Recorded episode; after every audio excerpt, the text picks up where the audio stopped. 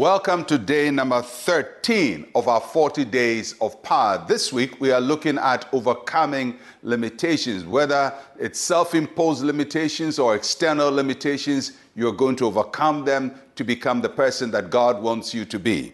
And so we are looking at Gideon today. Yesterday we looked at Jeremiah. Today we look at Gideon. Judges chapter 6, verse 15 and 16. So he said to him, O my Lord, how can I save Israel? Indeed, my clan is the weakest in Manasseh, and I am the least in my father's house. And the Lord said to him, Surely I'll be with you, and you shall defeat the Midianites as one man.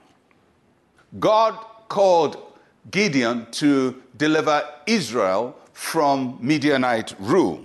The Midianites were distant relatives of, of the Israelites, but now they have become their overlords and they are ruling over them, plundering their farms, taking their farm products away from them. Gideon was a farmer.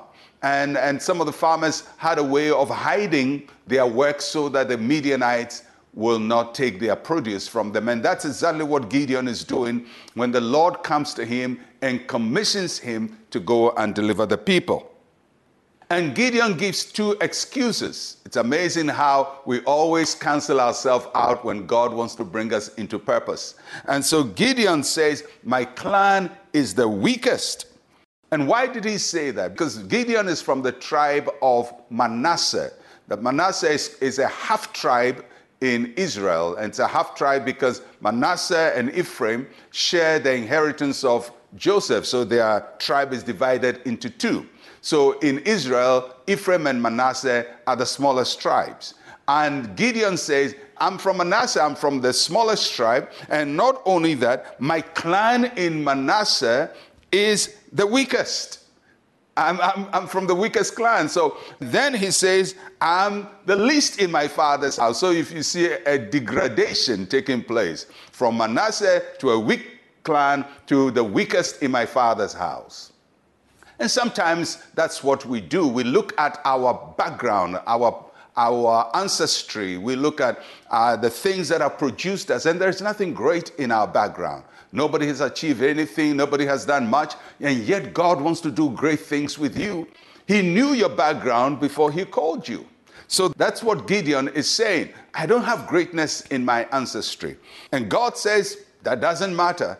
And He promises Gideon two things. First, He says, I will be with you. That's God's presence. And that's the, the qualifying factor.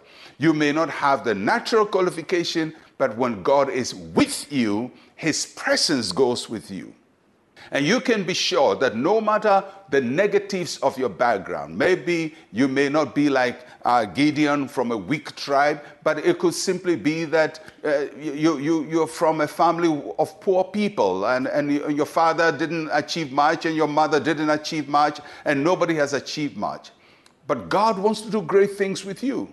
And God does not look at who your father is before he uses you. He says, I will be with you. You have to know God is with you. And then God says, You shall defeat the Midianites. God promised Gideon his power. And he says, You can. You will defeat them as one man. You, you don't even need too many people to do this.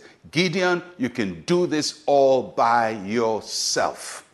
And that's very important that God takes our negatives and turns them into positives. You don't have anyone with you, and that's fine. You don't need anyone. All you need is God with you and God's power with you.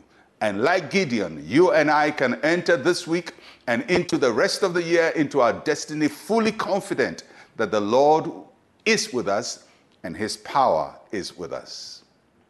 Let's pray.